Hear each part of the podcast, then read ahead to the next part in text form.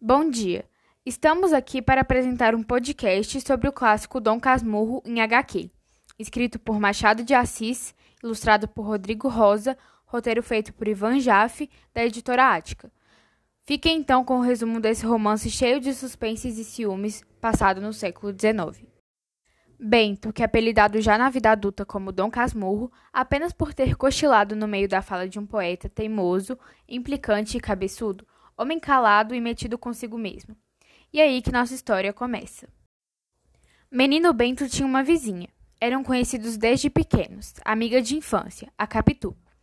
Ela e seus enormes olhos de ressaca eram o seu grande amor. Os dois estavam apaixonados. Porém, Bento teria de virar padre por conta de uma promessa que sua mãe, Dona Glória, havia feito pelo nascimento do garoto.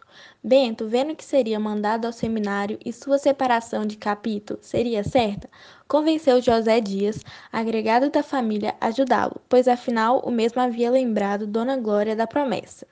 Mas não houve escapatória. Ele foi, mas com a intenção de voltar antes de se tornar padre. Pouco antes de ir, Bentinho prometeu a Capito que voltaria para se casarem. E lá se foi Bento.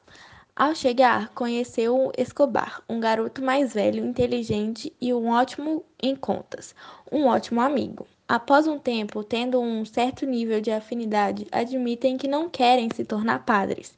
E então Escobar se vê numa situação de não ter o porquê de estar lá. Decide ir, mas não sem seu amigo. Bolou um plano com Bentinho. Mandam então no lugar um órfão para cumprir a promessa em seu lugar, pois afinal Dona Glória estaria cumprindo sua promessa, só que não com Bento. Bento foi então estudar depois em São Paulo e se formou em Direito.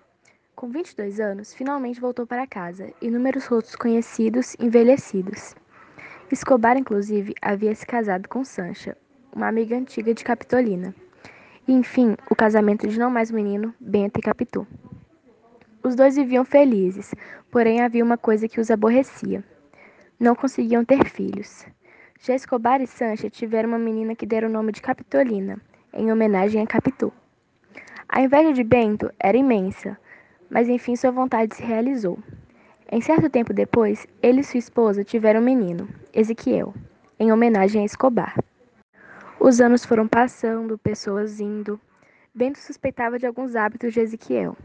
A criança imitava muito, e Escobar principalmente. Seu jeito de ver, o jeito que mexia a cabeça, realmente lembrava Escobar. Capitu estremecia de raiva ao ver. Bento estava cada vez mais suspeito como Capitu estava agindo. Em uma noite que os amigos se encontraram, Escobar e Bento tiveram uma conversa, onde falavam sobre o mar, lugar onde Escobar não tinha medo, e que ironicamente foi o fim. Foi ao mar bêbado. Afinal, o homem não tinha medo de mar.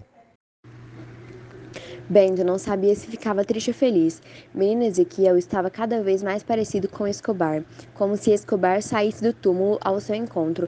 Não tirava de sua cabeça que não era seu filho em frente a ele. Ele só sentia ciúmes, o consumia cada vez mais. O que era insegurança se transformou em ódio, raiva e rancor. Bento não via explicação. Até que, farto, após uma discussão, disse Capto e foi a separação. Bento mandou Capto e Ezequiel à Suíça e os deixou lá. Não o visitava, não respondia às cartas. Tempos passavam e ele vivendo sua vida sozinho. Recebe uma carta anunciando a morte de Capto. Tempo depois, Ezequiel aparece em sua casa. Bento só via Escobar, não se conformava com outra coisa. Assumiu o papel de pai por por o tempo que conseguiu. Ezequiel pediu ao Bento uma passagem ao Egito para estudar. Pouco tempo depois no Egito, Ezequiel faleceu lá mesmo. E Bento volta com a sua vida, todos os dias iguais. Ele estava sozinho, porém foi se acostumando. Desiste, decide demolir a casa onde cresceu e construir uma idêntica.